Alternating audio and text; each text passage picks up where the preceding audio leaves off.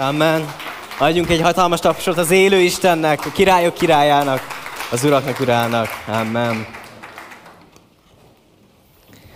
Nagyon nagy szeretettel köszöntök mindenkit ezen a fantasztikus anyák napi Isten tiszteleten, mondhatom ezt így.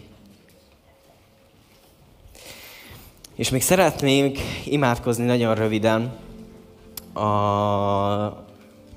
holnap érettségizőkért, ha benne vagytok. Amen.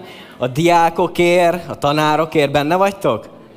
Amen. Atyám, hálásak vagyunk az érettségizőinkért. Uram, köszönöm azt, hogy eljöhetett ez az időszak is a számukra, és így imádkozom, hogy mindez a tudás, ami bennük van, mindaz, amit tanultak az elmúlt négy évben, azt tudják megtapasztalni, az, hogy, hogy írásba foglalják. És így imádkozom azért, hogy a tanárok legyenek jó szívűek, kedvesek, Amen. És olyan emberek, akik, amikor ránéznek egy viszonylag hibás feladatra is, részpontokat is tudnak adni. Amen. Amen.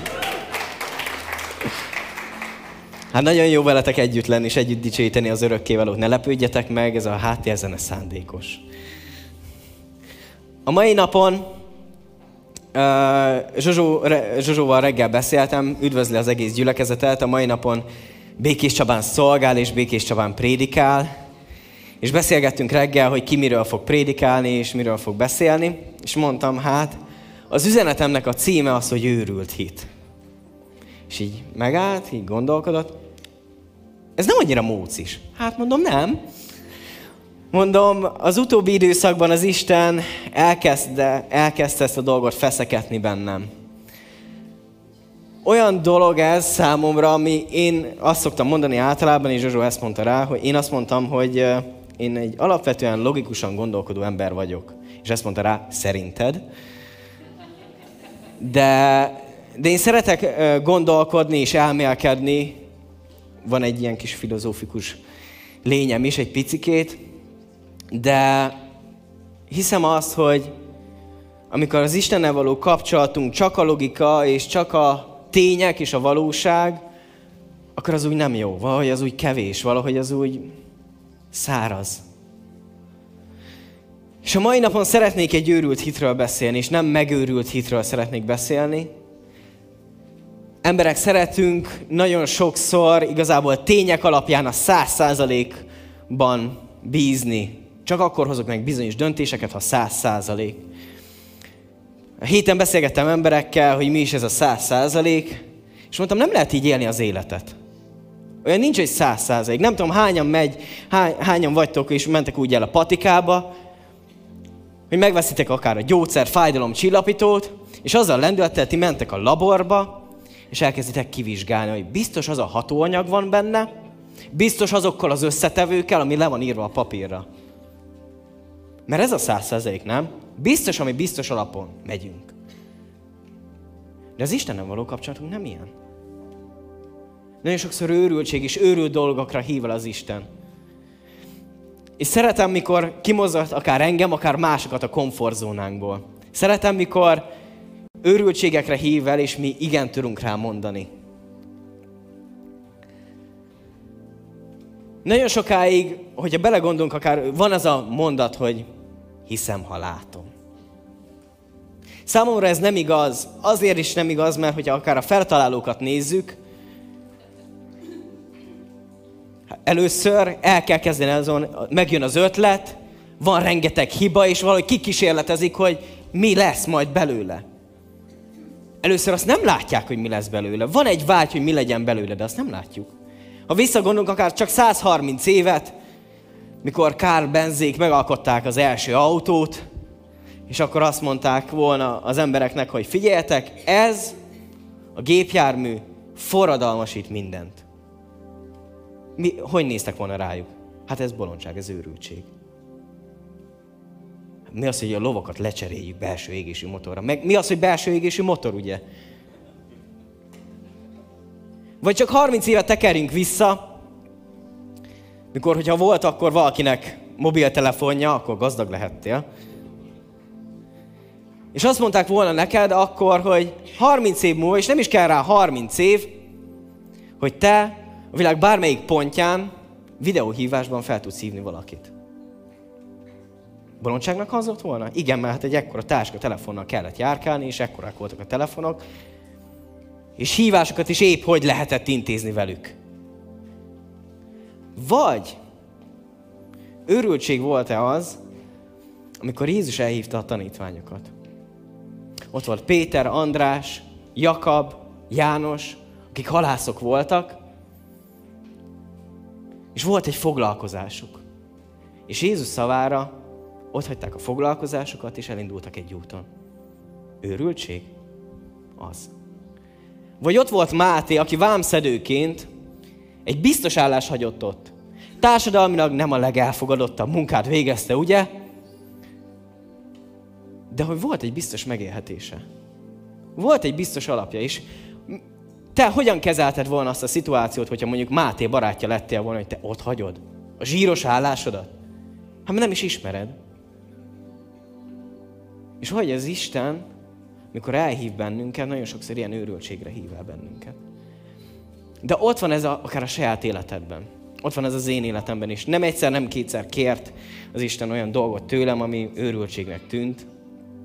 És nem voltam benne biztos emberileg. Messze voltam a száz százaléktól, még az 50 százalékhoz is néha.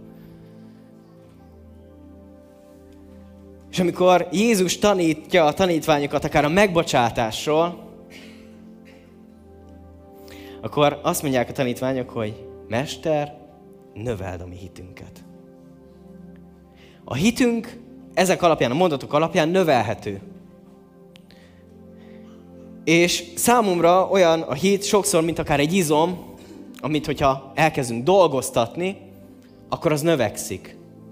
Mikor valaki legelőször lemegy az edzőterembe, fekvenyomó padhoz, nem a 140 kiló alá fekszik egyből. Megpróbálhatja. Kisebb-nagyobb sikerrel. De először mi történik? Először csak a rudat. 20-25 kiló, bőven elég lesz az először. Aztán két nagyon nehéz ötös tárcsát még feltehetsz. Két és feles, ugye? Van olyan is. És nagyon sokszor a lépésről lépésre haladó folyamat akár unalmasnak, vagy frusztrálónak, vagy idegesítőnek tűnhet. Hát lépésenként, apró lépésenként hogyan lehet? És hiszem, amikor mi lépünk folyamatosan az Istennek a jelenlétében, és folyamatosan kilépünk abba, akár abból a komfortzónából, amiből hétről hétre benne vagyunk, és kilépünk az őrült hitben, ott csodák történnek. Szeretnék is számomra kedves történetet felolvasni, miről ugyanúgy a lépések számítanak. Amikor Józsuének azt mondja Isten, átkelnek a Jordánon, és ott vannak Jerikó falai előtt. Jerikó az akkori kor egyik legjobban védett városa volt. És mit mond nekik Isten?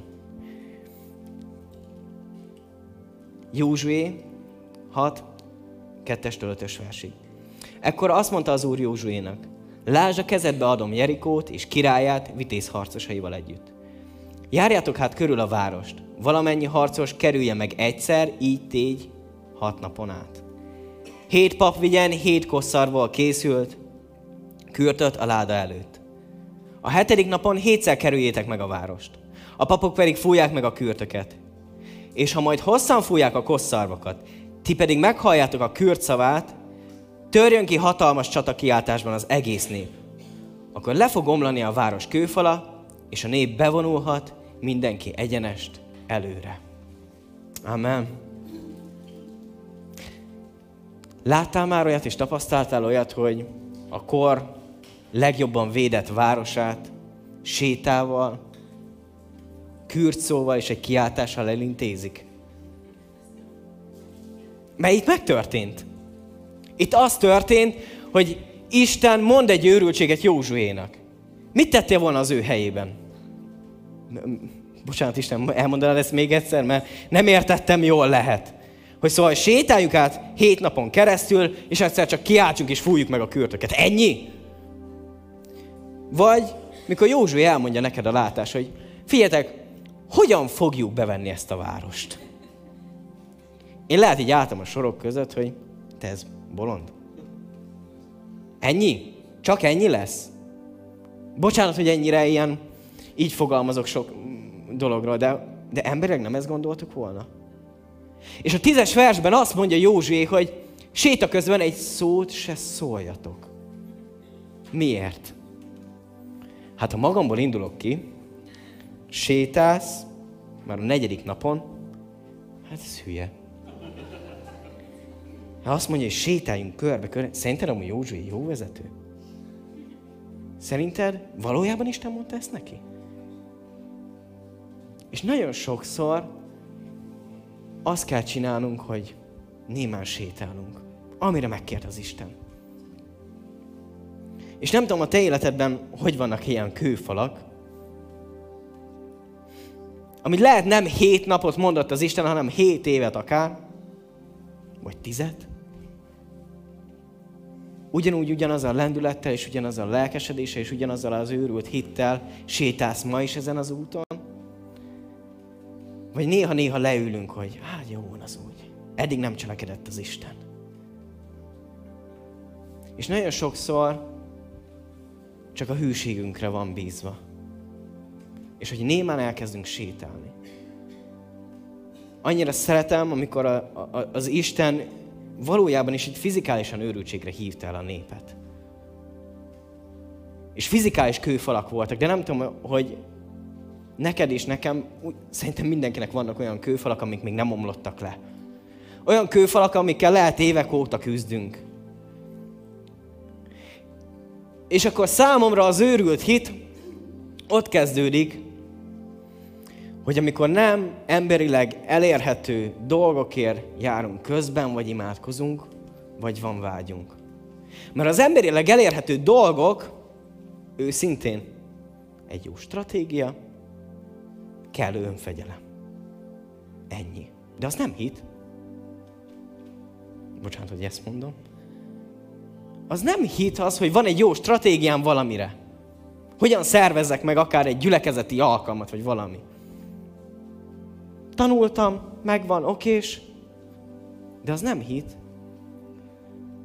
Valójában az az őrült hit, amikor látom, hogy nekem az emberi képességeim itt vannak, és az elhívásom ott van. És azt én egyedül a büdös életben nem tudom beteljesíteni. Hiába próbálkozok emberileg, és, és, és, és kapálózok sokszor, kell az Istennek a jelenléte, és kell az Istennek a segítsége, és emellett kitartani, és hűségesen ott lenni, imádkozni ezekért a dolgokért. És tudjátok, akár eltelik x év, vagy mondjuk tíz év, el tud fáradni az ember bizonyos dolgokba, akár belekeseredik, és a reménység elfogy. És ugye a hit, a remélett dolgok felől való bizonyosság, ha nincsen reményünk, akkor szép lassan apad a hitünk is. Az ördög jól tudja azt, hogy mit vegyen el tőled. Ez az első lesz a reménység. Ha már nem reménykedsz,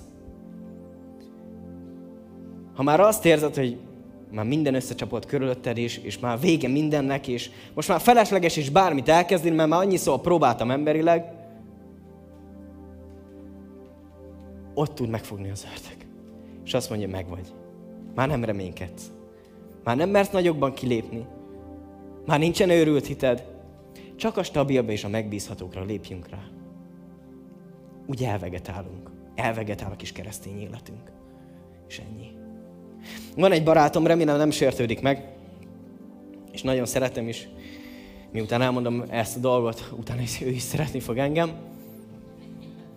Volt egy beszélgetésünk nem régiben, és vele is összecsaptak felette a hullámok, és bocsánat, hogy így fogok erről fogalmazni. Mondtam neki, hogy bocsánat, néha olyan szenvedő arcot vágsz, mint Jézus a kereszten. Mikor szenvedünk, általában emberként nagyon tudunk szenvedni. Minden fájdalom rajtunk van, és akár kiül rajtunk, akár reakciónkban, stb. stb. És nagyon sokszor így viselkedünk azért, mert elveszett a reményünk. Elveszett a reményünk, mert már próbáltam emberileg tízszer, tizenötször, százszor. Vagy csalódtam emberekbe, vagy csalódtam helyzetekbe, hogy nem úgy alakultak a dolgok, hogy én terveztem volna. És amikor elfogy a reményünk, akkor keserűek leszünk, fáradtak leszünk, kégettek leszünk, és megyünk egyre inkább lejjebb és lejjebb.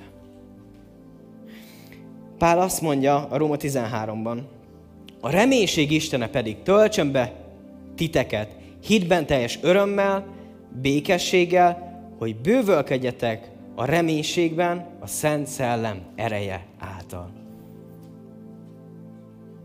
Szerettek örülni? Szerettek békességben lenni?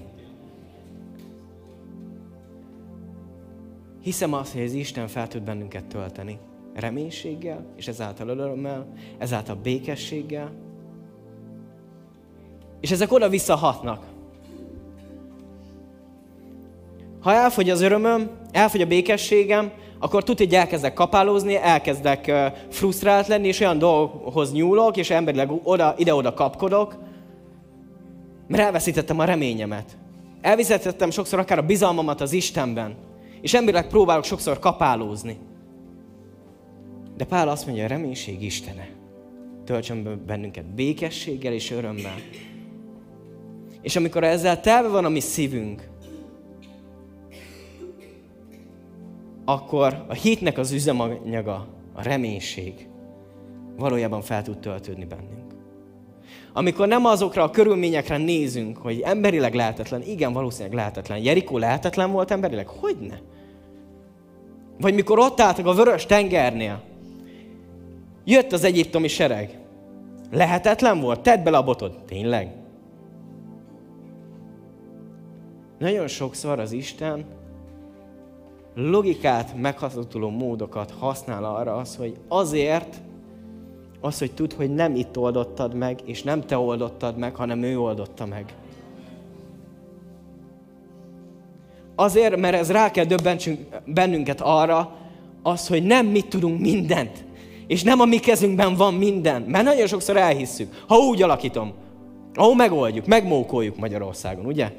Úgy hozzuk a helyzeteket, hogy nekünk jó legyen. Sziszi-fuszi módon. És az Isten azt mondja, nem. Ne kezd el megmókolni. Ne kezd el az emberi tudásodat és logikádat. Mert ő határtalan és végtelen. Neki nincsen mélysége és magassága. Nekem van mélységem és magasságom. Nekem, nekem van határom. Emberileg, fizikálisan, lelkileg, szellemileg. De neki nincs. És amikor készültem erre az üzenetre, azt hozta az Isten szívembe, hogy itt álljak meg egy pillanatra is. Imádkozunk egyet közösen, hogy aki elveszette a reménységét az utóbbi időszakban, a reménység Istenet töltse örömmel és békességgel. Egyek vagytok ezzel? Amen. Atyám, hálás vagyok neked azért, hogy te betöltesz bennünket reménységgel, örömmel és békességgel. Atyám, köszönöm neked azt, hogy akkor is lehet örömünk, amikor lehet éppenséggel fájdalmat érzünk, vagy nehézségekben vagyunk. És így akarunk benned bízni, Istenem. Így akarjuk azt, Atyám, azt, hogy folyamatosan mi tekintetünk rád nézzen. És nem az emberi logikus döntésekre, a jól átgondolt száz százalékokra, hanem egyedül benned bízzunk. Atyám, köszönöm azt, hogy Te határtalan és végtelen vagy, és bármilyen helyzetben is vagyunk. Amikor mi megtelünk reménységgel, akkor pozitívan látjuk a mi jövőnket. Nem reménytelennek és elveszettnek érzük, érezzük magunkat. Nem olyan embereknek, akik, akik semmire valók és semmire kellők, hanem a Te gyermekeid. Atyám, köszönöm neked azt, hogy Te feltöltesz bennünket, és megkenőd a fejünket olajjal, és csordultig lehet a mi poharunk. Amen. Amen. És a célunk az, hogy egy olyan gyülekezet legyünk, aki hatással van a környezetére, aki jó hatással van a környezetére, mindenki hatással van, ugye, csak jó vagy rossz, az nem mindegy. Aki olyan hatással van a környezetére, ami valójában megváltoztatja azokat. Valójában megváltoztatja akár a barátainak a gondolkodását, azzal a szeretettel, ahogy lehet sokszor mi beszélünk, azzal a kegyelemmel, amit tudtuk azt, hogy az Isten szólt hozzánk. És a messzicsből ezt fel szeretném olvasni a gyülekezetünk vezérigéjét. Annyira szeretem a messzidzset, mert annyira ilyen művész ilyen tud sokszor fogalmazni. Egy Tesszalonika 1.8. Életetek a Mester szavát visszhangozza. Istenbe vetett hitetek híre megjelent mindenhol. Már nem is kell semmit mondani. Ti vagytok az üzenet. A te és az én hitem. A te és az én életem. Ez maga az üzenet. Azt mondja, a ti szavaitok, de akár mondhatnám, a ti gondolataitok és a ti tetteitek, a Mester tetteit, gondolatát és szavát visszhangozza. Nem tudom, ti hogy vagytok vele, lehet őrültség, én szeretek, szeretem ezeket az őrült dolgokat, de én hiszem az, hogy ez a terem megtelik csordultig emberekkel, friss megtérőkkel. Sőt, őrültebbet mondok, el is fogunk költözni innen. Mert az emberek rájönnek, hogy egyedül rá van szükségük, és ő tudja megoldani a problémáikat, a nehézségeiket. És amikor benne hisznek, akkor ott valójában falak omlanak le. Akkor valójában áttörnek a gátak, és megváltozik az embereknek a szíve, az élete. És ez a mi vágyunk és célunk. Az, hogy olyan gyülekezet legyünk, aki a Mester szavát visszhangozza. A mi hitünk, a mi reménységünk, a mi örömünk, a mi békességünk. És ez a mai napon nem volt egy hosszú üzenet. Azért, mert szerettem volna így a prédikáció végén egy rövid időt arra szánni, hogy mire kell neked őrült hit most? Anyagi élet? Egészség? Családi kapcsolat? Szellemi élet? Egészség mentálisan, fizikálisan, szellemileg? Vagy vezetőként az, hogy vasárnap valaki nem mondja le a szolgálatot?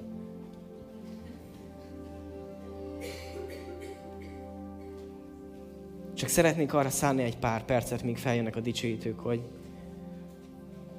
tudjunk ezekért mindannyian imádkozni. Egyen-egyenként. A saját ima témáinkkal. Ha kell, írd le. Beszéld meg az Istennel. Akarok erre időt szánni. Mert hiszem azt, amikor felé fordulunk, amikor rátekintünk, amikor azt mondja az Isten, azt mondod te az Istennek, hogy ez őrültség, akkor azt mondja ő azt, hogy én itt tudok közbeszólni. Akkor én itt tudok változást mondani. És így hajtsuk meg a fejünket.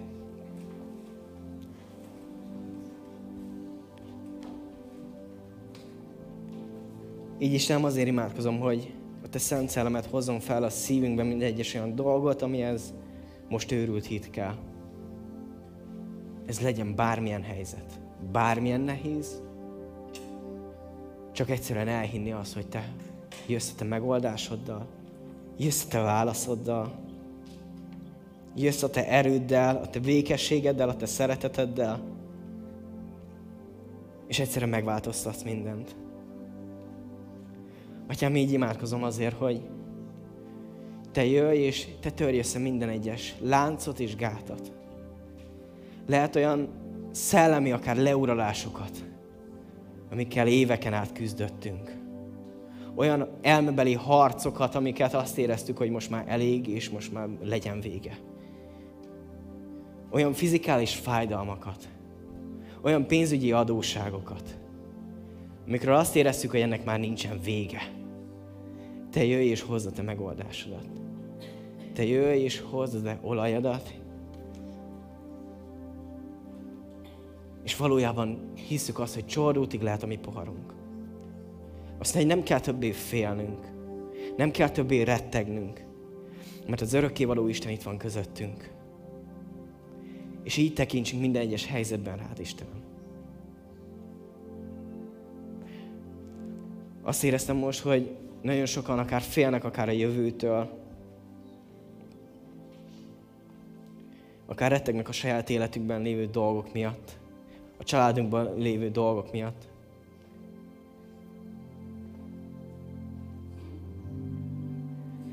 Így Isten minden egyes olyan félelem, ami bennünk van, Te oszlasd el. Te jöjj a Te írgalmaddal, és így hoz változást. És Isten azért imádkozom, hogy ne csak a kilincsig tartson ez az érzés. Ne csak a gyülekezeti ajtóig szóljon ez, hanem amikor hazamegyünk, valójában átéljük a Te jelenlétedet. És hétfőn, kedden, szerdán, csütörtökön, pénteken, szombaton csak hálával tudja megtelni a mi szívünk. És amikor azt érezzük, hogy reménytelen egy helyzet, csak hozzád kiáltunk Istenem, a reménység Istenéhez. Hogy adj nekünk békességet és örömöt. Jézus nevében. Amen.